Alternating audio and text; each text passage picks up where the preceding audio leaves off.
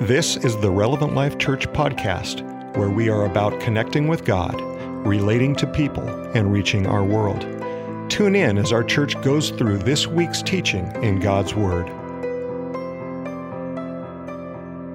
We actually have Pastor Larry Tomlinson preaching today. Uh, and he's going to crush it, but I just want to um, open up why that's happening. I was supposed to be preaching today. Um, and if some of you saw on social media, um, Pastor Rhonda, also my mother, found out this week she does officially have ovarian cancer. Um, and so that was just a heavy weight to fall on our family. And I woke up Thursday emotionally after a long couple days. Had a speaking engagement in Florence on Wednesday night, and I was like, dude, I don't know if I'm in the emotional frame of mind to get up here and talk to people about Jesus. I don't know what's going to come out. So, in seeking wise counsel, um, and then also Larry's generous offer. Um, actually, he was asked, but then he offered. So, anyway, he was very generous.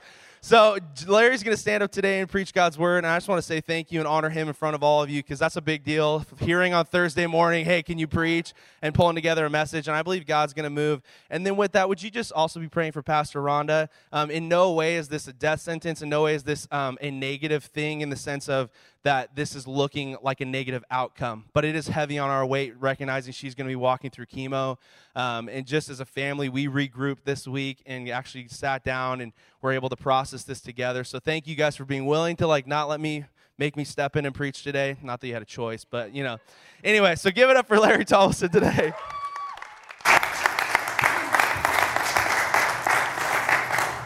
Thank you, Trenton. No, being asked on Thursday to preach today isn't bothering me a at all. I'm really good. I really prepared a lot. Oh, wow. Yeah, I was going to say, start off that I was anxious about what I was going to do just because of the, you know, concentrated time frame. But then Pastor Ali got up here and gave my message in just two sentences. the, the, the last song was my message all over again. So, you guys got it. Let's go out and enjoy the sunshine. Yeah. Yeah. I'm, I'm, I'm anxious because of, of, that. And it's been three years since I've been in the pulpit, but God is good. I, he, he'll take care of us, right? I'm going to preach the Word of God. The Spirit of God is here. You're going to hear from Him. And He always does things way better than I could do it anyway. So why should I try to be better than God? Another reason I'm anxious, though, is that, uh, man, following Pastor Kevin and Pastor Trenton and Sasser and the preaching team here, you guys get meat every week, and you should appreciate that. Uh, you should appreciate that. I, I've done this for 40 years, and I've been an associate pastor, and I've been a lead pastor. I've planted churches. I've done all that stuff, and I can tell you there's um, that it's really hard to, to uh, follow someone who has always given you meat and always following the Spirit of God. And, and so I just pray that I really shrink even smaller, well, compared to Pastor Kevin and Trenton, that I really shrink and that God really shows up. And uh, I told Pastor Kevin, I feel kind of like, you know, I'm not trying to fill his shoes. His shoes are like a canoe to me. you know? So I'm just gonna, I'm just gonna do my thing. Those of you who are out there in online land, uh, I have a tendency to wander, and if the camera doesn't catch me, it's not the camera's fault, okay? I, am anxious about that too. I'm, I'm a wandering preacher. You, you, ever meet one of those? It's over here and over there. The secret behind that is we're always thinking and wondering what we're going to say, so we got to walk to get it. Finally, there's another reason I'm anxious. We called our children and said, Dad's preaching. Pray for him. The response from Tammy, the response from Dane was, We'll pray for you, but don't you dare tell any stories about us. and my response back is, Then what do I preach about? so I'll do my best. I'll see if I can get it together. Actually, these anxieties and, and this sort of nervousness, I just want to get that out early, right? It's nothing compared to what some of you are walking through or what I walked through in the past. Some of you have come in here and you've got a mom that's been diagnosed with cancer. Some of you are wondering how you're going to pay the bills. Some of you are wondering if this chronic illness is ever going to go away. Some of you are wondering if this relationship could ever be made well. Should you stay in it or get out of it? There's things that we all face that are very difficult for us, and our anxiety is always, always there. The stress of it is always there. We're always praying. We're always looking for God to do something for us because we need Him so badly. And uh, I just like to address that today. Uh, I'm preaching to myself today because I, I've seen my family, all my, my wife, my children be in critical health situations. Absolutely critical health situations. I've been where there's not enough money at the end of the month. When we moved down from Olympia to a Sweet Home, we had a house that hadn't sold. Remember 2008? Not fondly, uh, financially. We lost all of our equity, but we were making a house payment on a house we weren't living in, and we were renting. And I was being paid the grand total of $1,200 a month to preach. That was a house payment, basically. I know I'm preaching to you from hard experience, but I know that you've lived hard experiences too.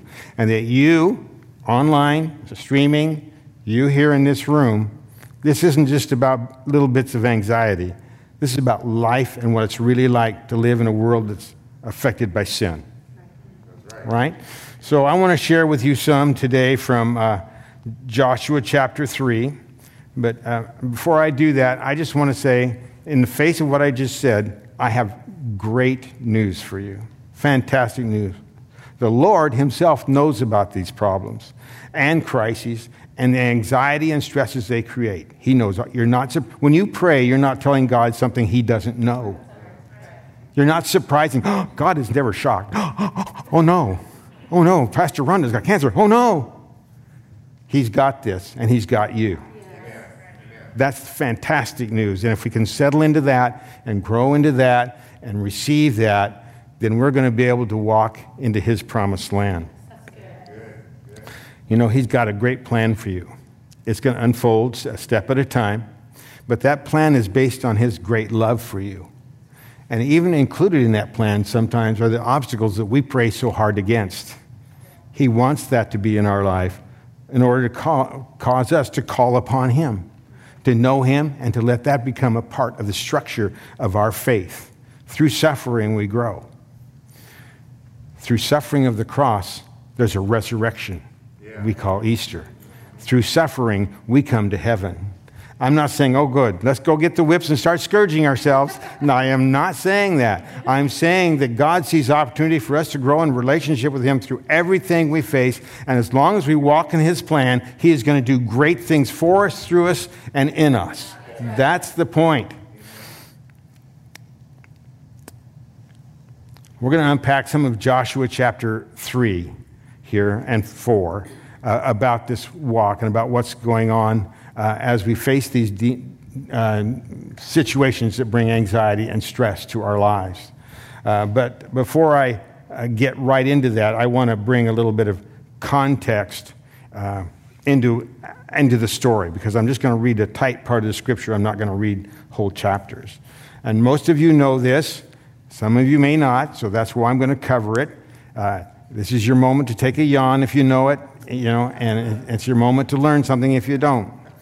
So, the Israelites had been in captivity in Egypt for about 400 years.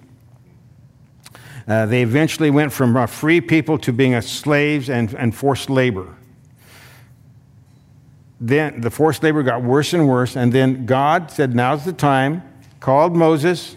Moses goes into Israel, or into Egypt, excuse me, and and uh, tells the Pharaoh to release the people. Ten plagues happen. You're all familiar. Watch the Ten Commandments. Watch that movie, okay? And and and and God does these horrible things in Egypt and protects the Israelites, but eventually Pharaoh lets the people go. Out they go, they come to the Red Sea, Pharaoh comes after them, Red Sea parts, they go through the Red Sea and comes back crashing together on the Egyptian army, and then they're out in the wilderness, and the people say, Yay, God. No, instead they say, Okay, now we're free. Let's go back to Egypt. And so God brings direction uh, to them. He brings the Ten Commandments, the rest of the Word of God, the, the Old Testament uh, uh, is found in Deuteronomy and, and elsewhere, Leviticus. And, and uh, teaches them, and he provides his spirit, and he leads and guides them. They wander, but he leads and guides. I want you to get that. They felt they were wandering, but he was always leading and guiding uh, for 40 years, and eventually they get up to where they were supposed to be going in the first place. And that's the promised land, Israel. But they are on the east bank of the Jordan River, the Sea of Galilee, Jordan River, Dead Sea. They're on the east bank. Israel or, or the promised land, Canaan, is on the west side. And the, the issue is that, the, that the, uh, there are people over there who do not want you to come in, and there is a flood. And beyond that, there's a new leader. Moses led, for the most part, faithfully during those 40 years, but at one point he did sin. And God said, Well, because of that, you're not going to get to go into the promised land. But He'll bless him, He'll take care of him, but eventually he dies. And Joshua, whom this book is named after, the second command becomes the leader. Right? So there's your context. He's a new leader. He's like having a brand new pastor, a new guy at work, new supervisor, new gal at work, new leader. And so there he is. And there's, here they are in the west, on the, on the edge of the, um, the river but here's the problem the river's at flood stage. They're not sure if they can trust Joshua. The people on the other side of the river in Jericho and in Canaan aren't going, Yeah, come on in. They're thinking, We got to keep these people out. And you've got to get over there and get to them. Not only that, there's about maybe, let's say, two million people. Could be a million and a half, could be three million. I don't know. It doesn't matter, but there's a lot of people. They didn't uh, have small families in those days. It was uh, not unusual to have 10, 12, 14 kids. So in 40 years, you can imagine what had happened. But on top of that, with all those people, they're not all Trenton soldiers marching on for God. Some of them are Larry. right? Some of the ladies are out here and it's not overweight fat. They're nine months and ready to pop, if you know what I mean. There's arthritis and there's sickness. There's kids, babes in arms, and three year olds. Two million of these people. And God has said, I want you over there. I want you to move across. Now, for all of us, where uh, there's obstacles or maybe even opposition in our lives to moving into the promised land, it's real. I can name two today that are happening right now pandemic, based on your smiling faces behind the masks, right? And politicians. Both of those bother me, right? And I only mention politicians not to take a side. That's not my point. My, my point is how many of you trust what you hear anymore? It's hard. You'd like to have the same kind of leadership you're provided in the church, right? Honesty, authenticity, reality. And in today's world, as Trenton preached my message for me again, as he was talking to you about, about uh, the troubles and everything, and everything seems to be upside down. Read Isaiah Wicked is called good, good is called evil. That's where I feel like I'm living today. Besides my health issues, besides my money issues, besides my relationship issues, there is just so much facing me. But again, God's going to do some really special thing because He wants you to move in His plan. He wants you to be successful in His, in his way and in His will. I didn't say he wants you to be rich or even he wants you to be healthy. He wants you to be successful in his will and in his plan. He has a thought that he's going to get you to eternity and he's going to, and he's going to get you there if you just remain faithful. So let me quit expanding and just say this He's committed to you and your well being. Philippians chapter 1, verse 6 says, Being confident of this, that he who began a good work in you will carry it on to completion until the day of Christ Jesus.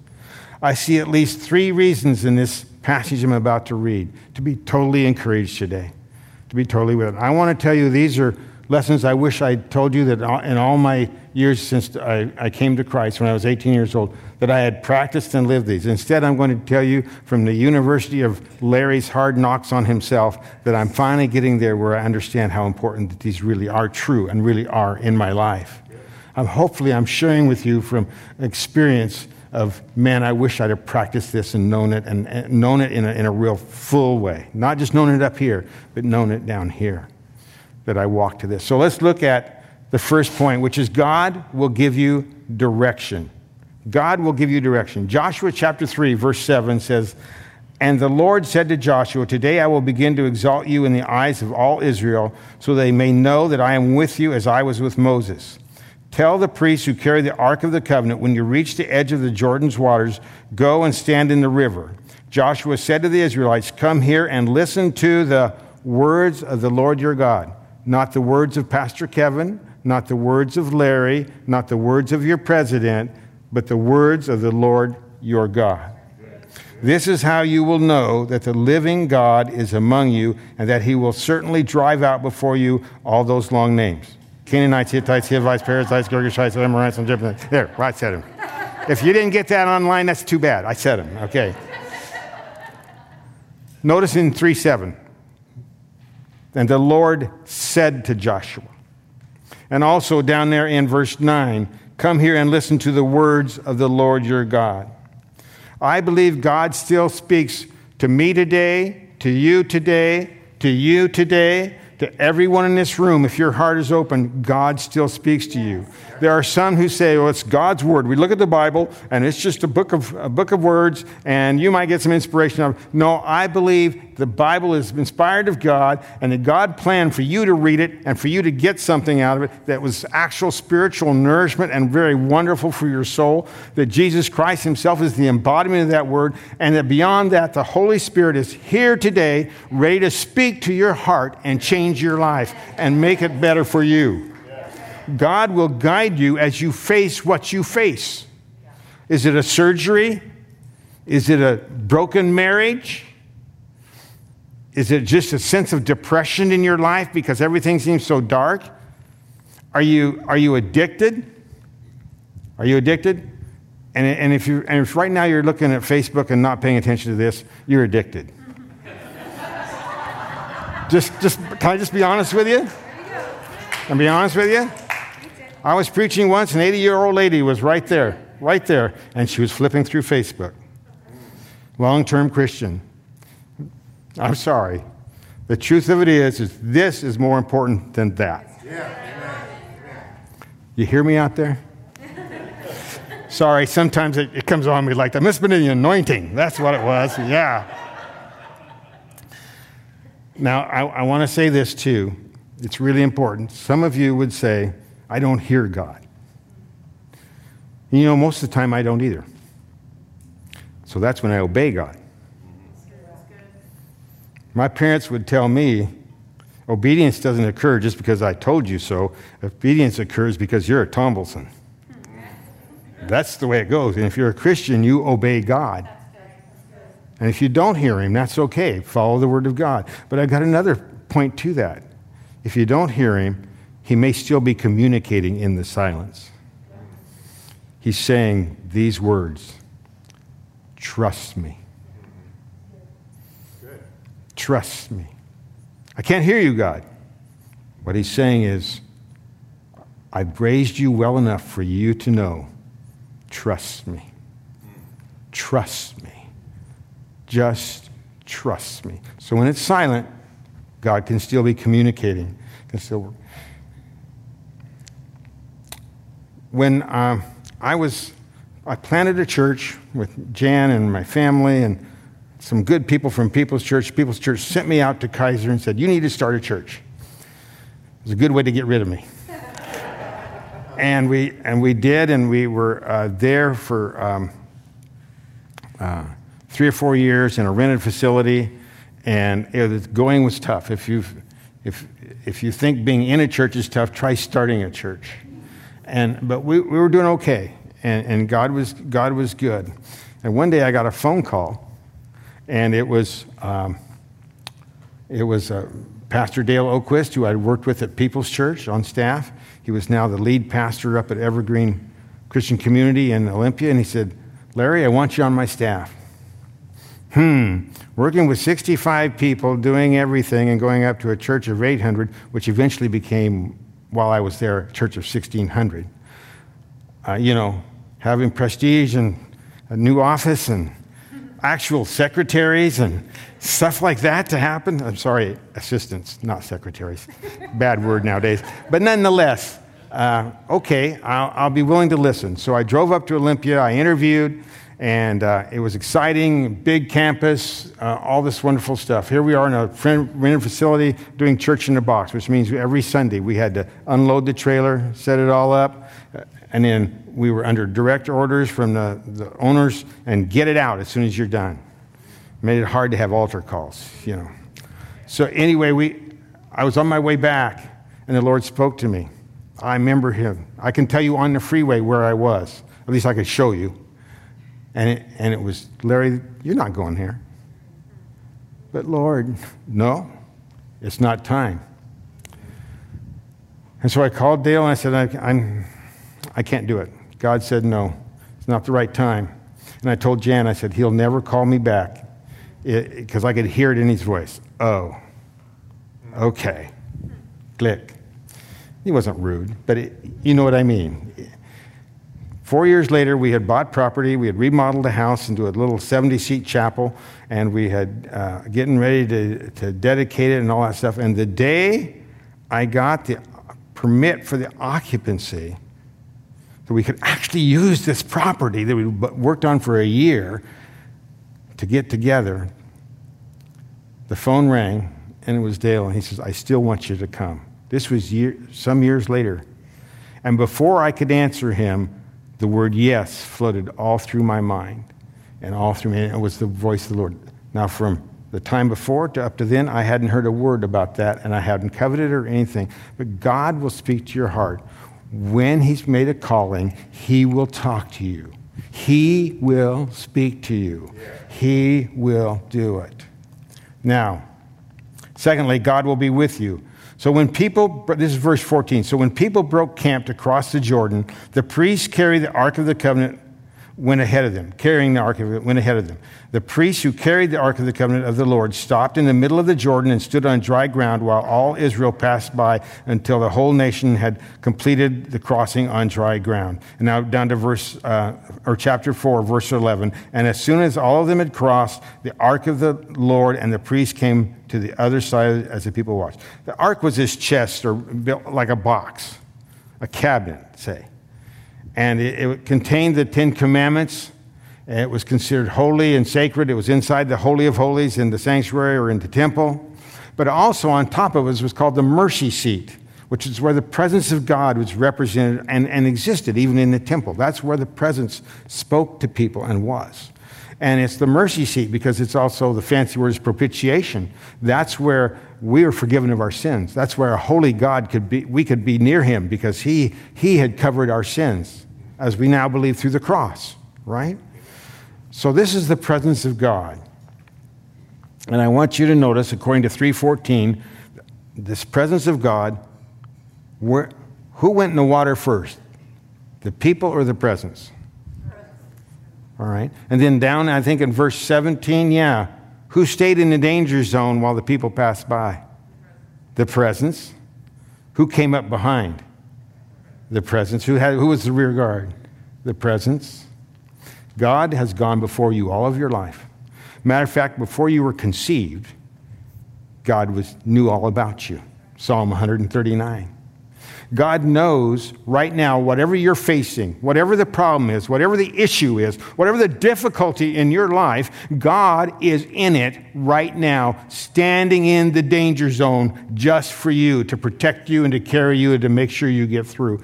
And when you get through, He will come up behind you, cleaning up anything He needs to clean up and working wonder. And so, whatever's in your past, God's back there too. Some of you have gone to see the counselor, like I have, and said, It's my parents' fault.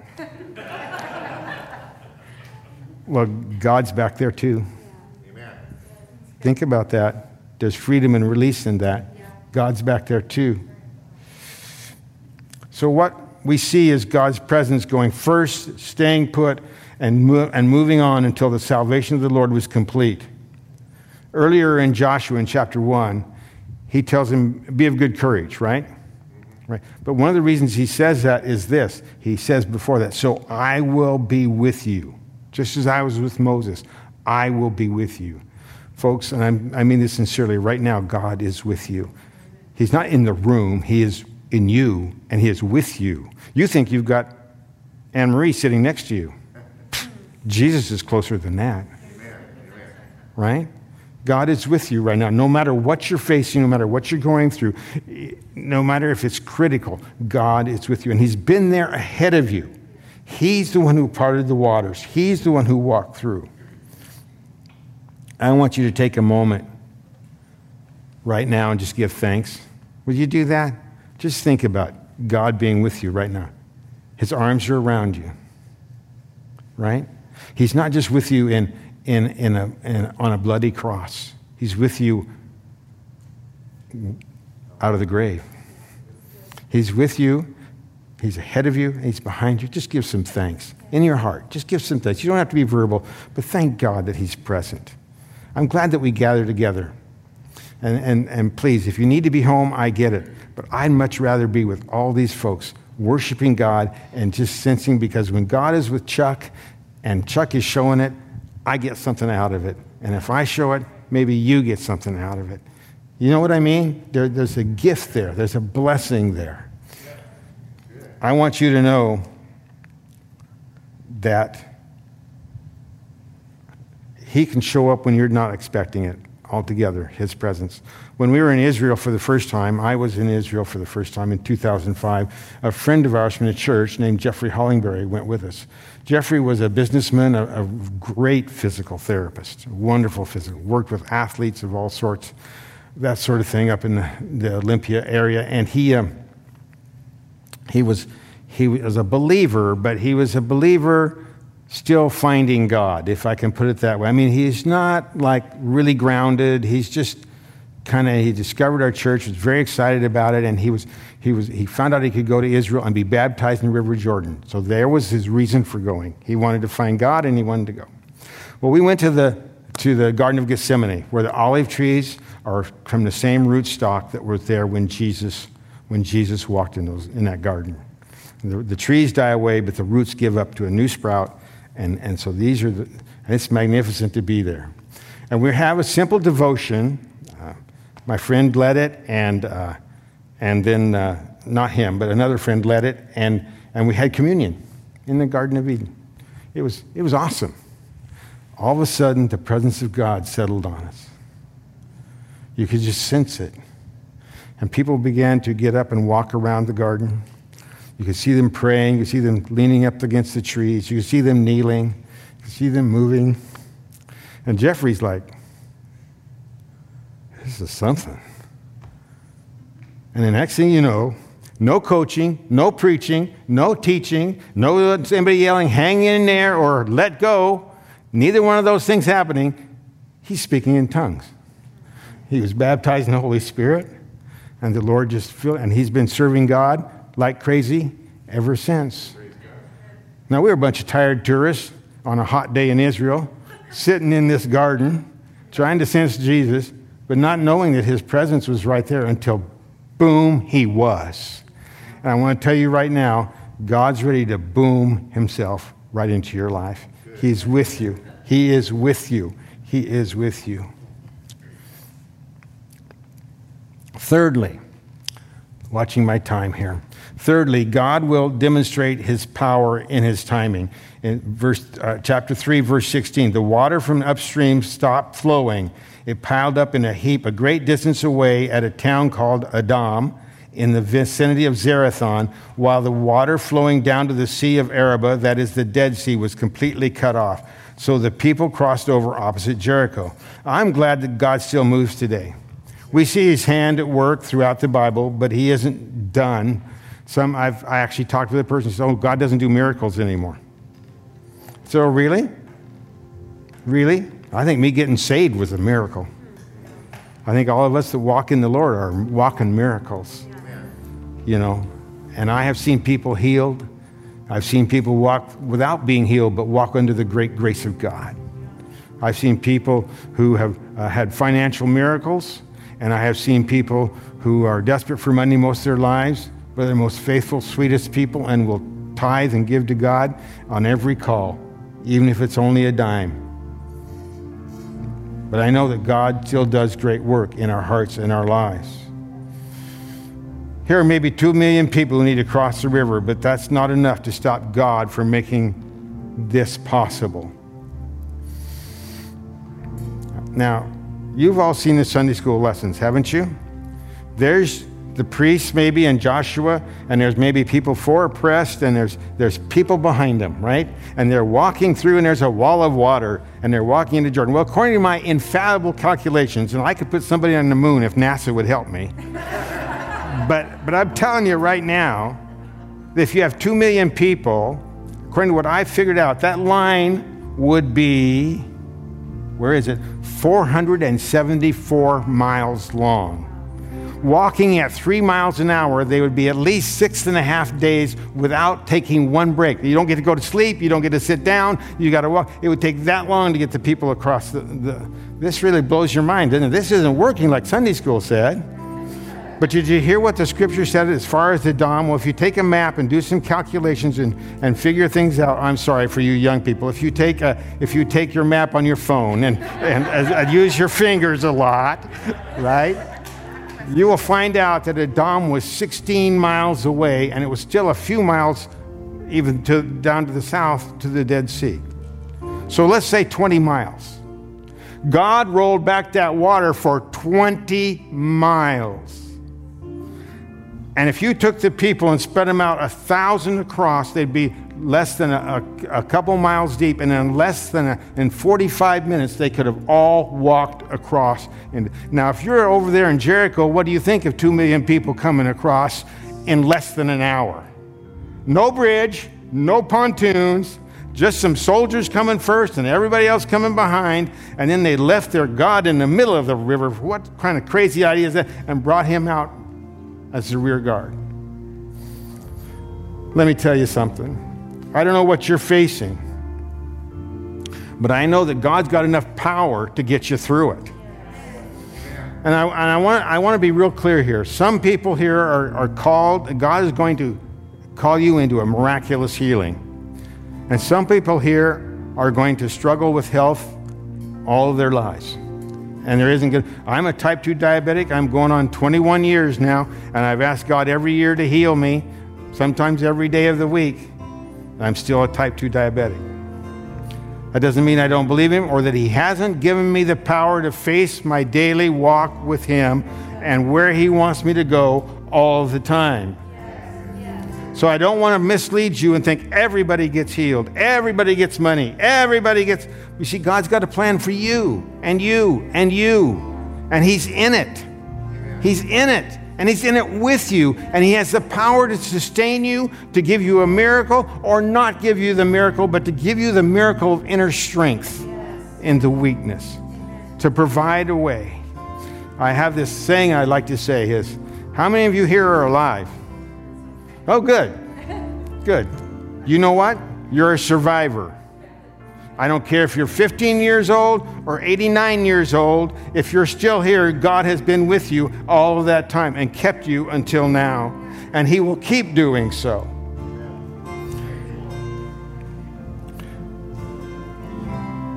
Now, I just want to say this God's power has not been corked up because of a pandemic or our dark spiritual atmosphere. What are 16 miles of river to him? What is cancer to him? What is debt to him? He made the water in the river. He made the river bed. He made the people at the side of the river. He, he put the word of God there. He brought his presence. What is, a, what is an obstacle to him is not nothing. It's just absolutely nothing. I want you to be encouraged today.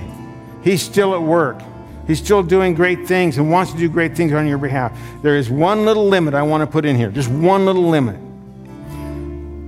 If God has called you to the other side, that's where you're going to get. If God has called you to healing, that's where it's going to get.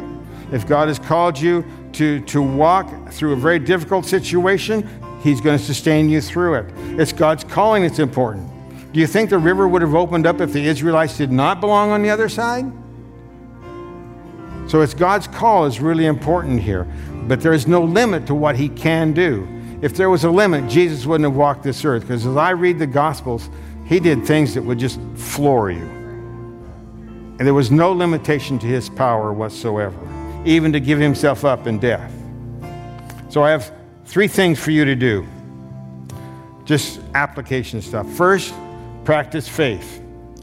Believe God in what he says. Hebrews 11:1, right? The classic definition from scripture. Now faith is confidence in what we hope for and assurance about what we do not see. What is your Jordan is an apt question. What is what is your difficulty? What is it you're facing? What is the problem in your heart and life? But you know what? There's a better question. There's a better question. Let me let me make sure I get it right. Who promised you the land? Who promised you the land, and is that promise good? Who promised you the land? And if it's God, He cannot fail. Otherwise, He's not God. Why, why talk about God and then shortchange Him? He can do this. He, he, he can do this for you. Secondly, don't carry the burden alone. The priests carried the ark together. The people moved together to cross the Jordan. God created the church to carry one another's burdens. I'm here for you, Phil. I'm here for Pastor. When he called me and said, uh, he called me actually on Wednesday and said, Can you preach the following Sunday? I said, Sure. 10 days to prepare. then he called me on Thursday and said, uh, We need you this Sunday. I said, Sure, two days to prepare. But you know why I said yes? didn't say, oh, no, no, no. I, I, I, because I believe God is able to work through me. He's able to work through you. He's able to work through Pastor Kevin's absence. He's able to do so. And I'm here to support the people and the pastor of this church. I'm not here to sit on that pew and go, feed me. Yeah, that's good. That's good. That's good. You know, I'm here to be what God needs me to be for you and for, for Pastor. That's what I'm here for. So I said, sure. Thirdly, fear can be defeated. It's okay to be afraid. I don't care if you're afraid, but don't wallow in your fear. Admit your fear, confess your fear. Say, I'm afraid. I, Chuck asked me how to pray for him. I said, There's some things I'm afraid of. I need you today. Pray for me, Chuck, and I thank you for doing that. Don't be left standing on the wrong side of the river when the waters return because you are afraid. Instead, have faith in the God who is love, big love. He's big love. That's my name for him. When I used to teach the preschool kids, it was big love. That's his name, big love. Bigger than you'll ever, ever know. Big love. God's plan for you it comes out of big love. Now, here's a statement I want you to really hear. I really want you to really know. Rivers have to part in your heart before they part in reality. Rivers have to part in here before they part in reality. If you're going to stand on that east bank and say, I'm going to back up, you first. You first, Jan. You'll be there a long time. But if you're going to move forward, move forward in here. Let that happen. Oh, come on. There we go. I want you to remember the words of Jesus as I close. And I'm closing. Luke 18, 27. What is impossible with man is possible with God. And he said again in Matthew Truly I tell you, if you have faith as small as a mustard seed, you can say to this mountain, Move from here to there, and it will move. Nothing will be impossible for you. I will tell you this let God be true and everyone else a liar. Tell Satan he's a liar, but believe God. His love is vast. From that love, he speaks to you. From it, he, He is present in your yesterday, your today, and your tomorrow. And from that love, He acts with great power to deliver you and sustain you. And in these, in these days, in these days when we can't see the future and we're all facing struggles, I want to tell you this. His activity on your behalf is more sure than the sun coming up tomorrow. Heavenly Father, in Jesus' name I pray, blessing on these people. Help them to know you, help them to be filled with you, help them, Lord, to understand that you, you will speak to their heart when they need to hear you. Lord, you will be with them, ahead of them, behind them, and with them, and you will act on their behalf in your timing. God, you are all there is to love. There is nothing more in life important than loving you. And we ask your help in that. Fill us with your spirit. Let us walk close to you in Jesus' name. Amen.